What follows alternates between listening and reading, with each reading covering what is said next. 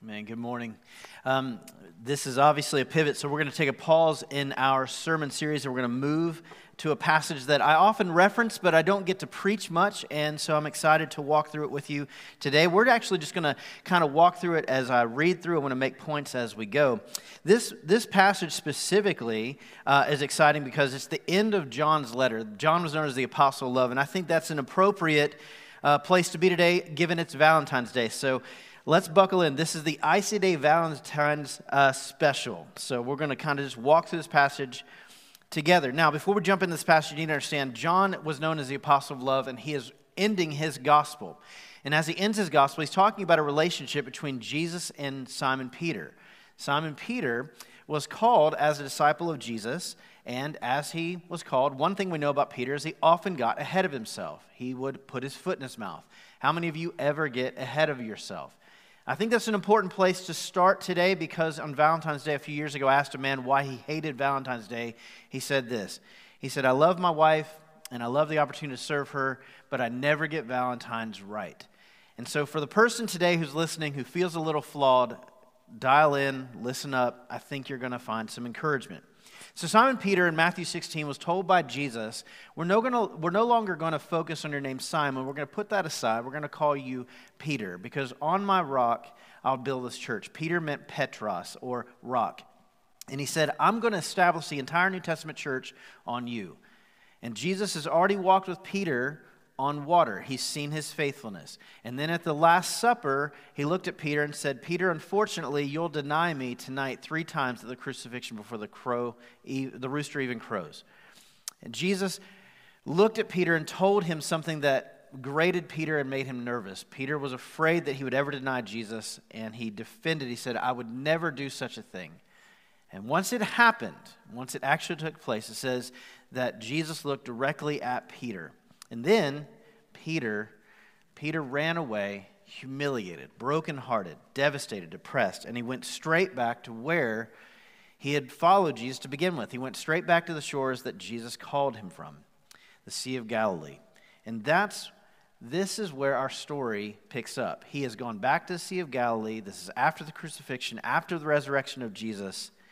And John writes about an exchange between Jesus and Peter. And he says this afterward, Jesus appeared again to his disciples by the Sea of Tiberias, or the Sea of Galilee, same, same body of water.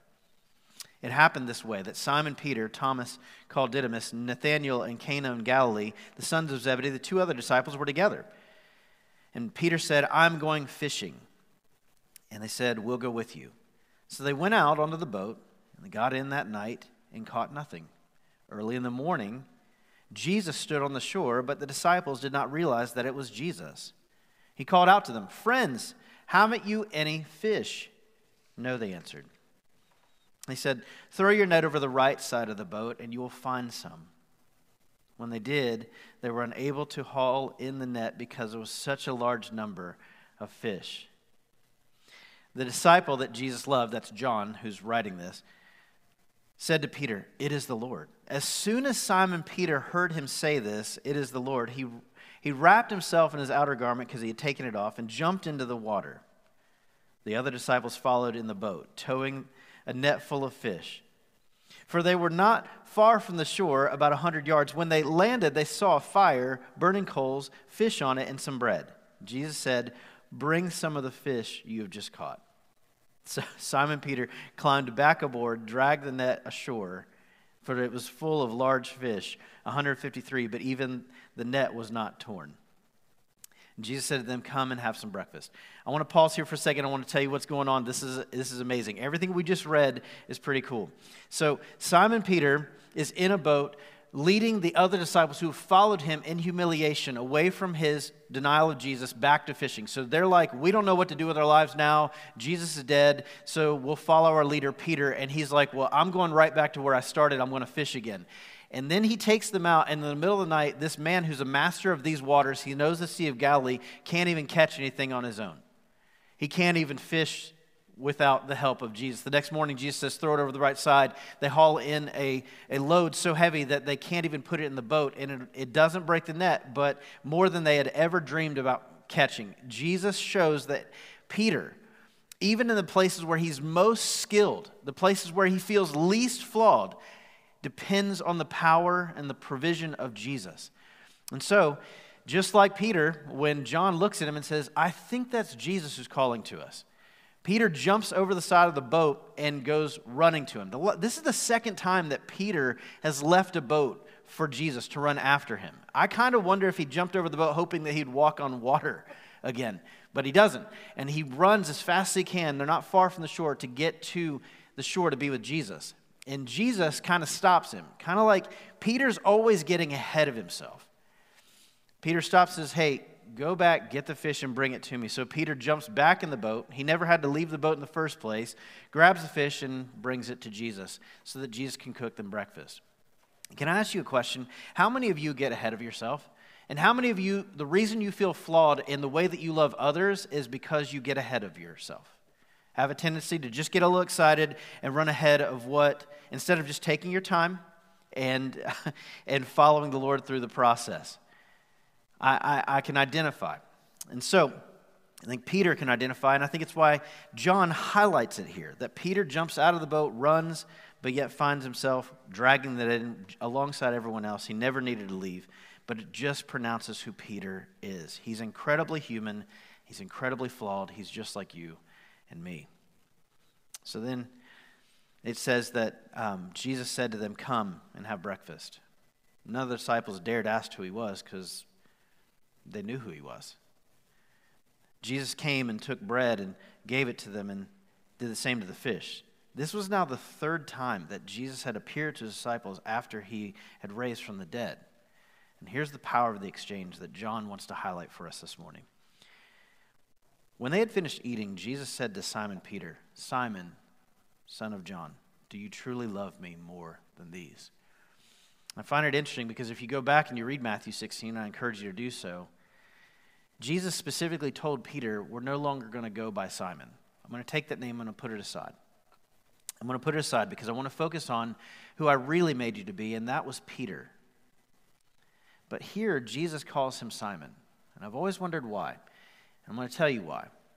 It's because Peter, in his humiliation, in his depression, in his own guilt, because he's denied Jesus, Jesus speaks to him in the only name that he'll hear. How many of you have ever been so low that the only name that God can get your attention with is by reminding you of your old ways? How, how many of you have ever been so low that God has to call you by your old name just so you'll hear him? Just so you'll pay attention, so you'll turn and give him your ear. So Peter doesn't hear Peter, he hears Simon. And inside he's like, oh, it's true. I'm not, I'm not the Apostle Peter. I'm not the rock on which the New Testament church will be built. I'm not good enough for that. I'm just flawed. I'm just failed. I'm just human like I thought. I'm worse than that. I'm just now a, a failed fisherman who can't even fish without his help. And Jesus begins by calling him Simon, but completes that statement, that first sentence with a question. He says, Do you love me more than these? And he's not talking about the other disciples around the circle, he's talking about the fish. Because the fish are what Simon Peter ran back to. He ran back to his old ways, he ran back to his old life, and that which he was most skilled in. He runs back to the fish and he goes, Do you love me more than these? And Peter responds, He says, Yes, Lord. You know that I love you. And then Jesus says this, Then feed my lambs. You see, what's also interesting here is the use of the word love. Jesus asks, Do you agape me? Do you unconditionally love me? And Peter responds with, You know that I phileo you. You know that I love you like a brother, like church members love church members, who oftentimes fail one another, who are flawed. We're, we're not perfect. And so Peter goes, I don't want to tell you that I love you unconditionally because I've already broken a condition. I denied you at the cross.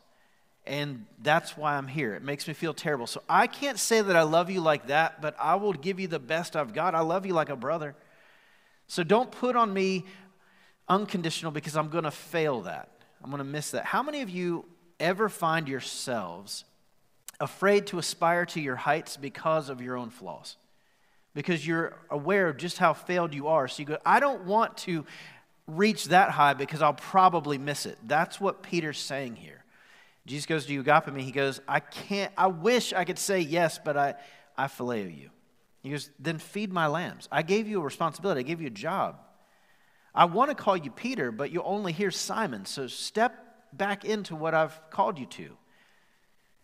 Step back into reality. Be who I've called you to be. And so, again, in verse 16, it says, Jesus looks at him and says, Simon, son of John, do you truly love me?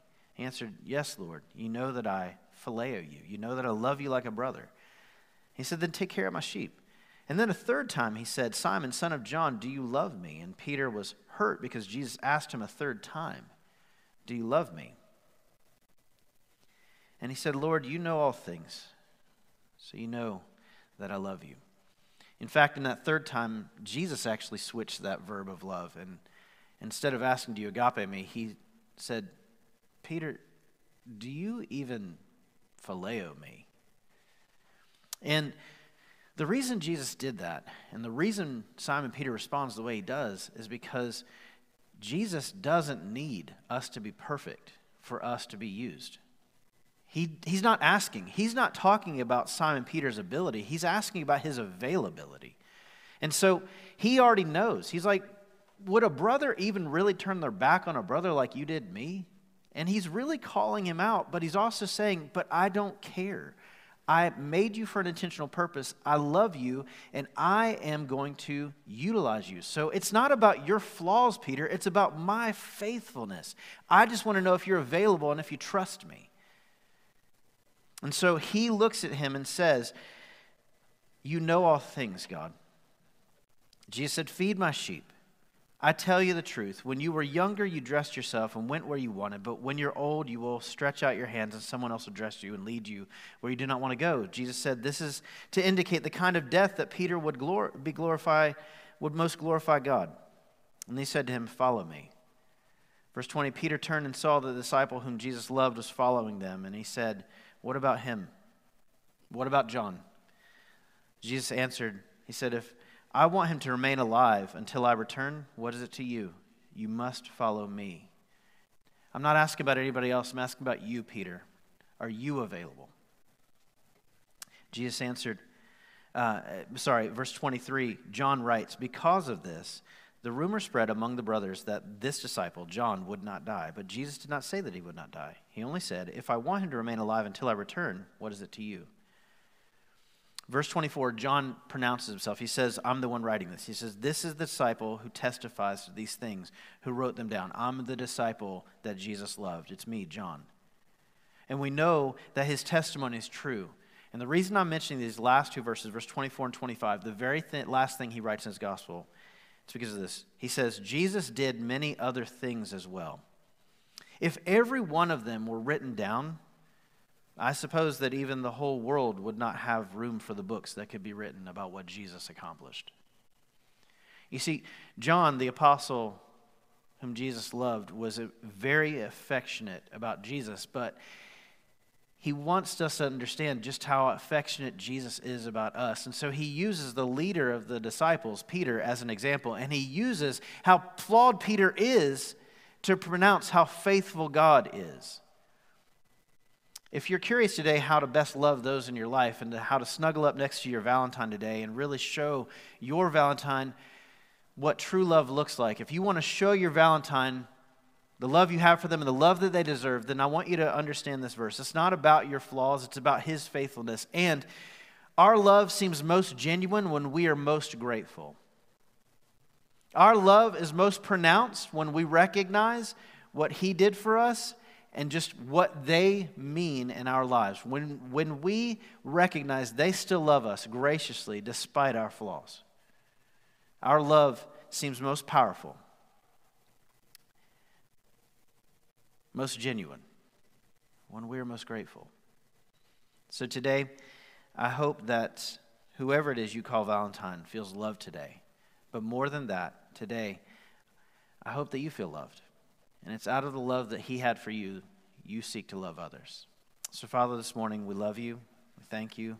We thank you for John's reminder that our flaws don't determine your faithfulness. Our flaws don't determine our capacity in this world for ministry. Your faithfulness is the only stipulation and our availability to trust you is our, our key to success. Father, today we, we love you. We thank you for Jesus. We thank you for his love for us. It's in his name we ask these things.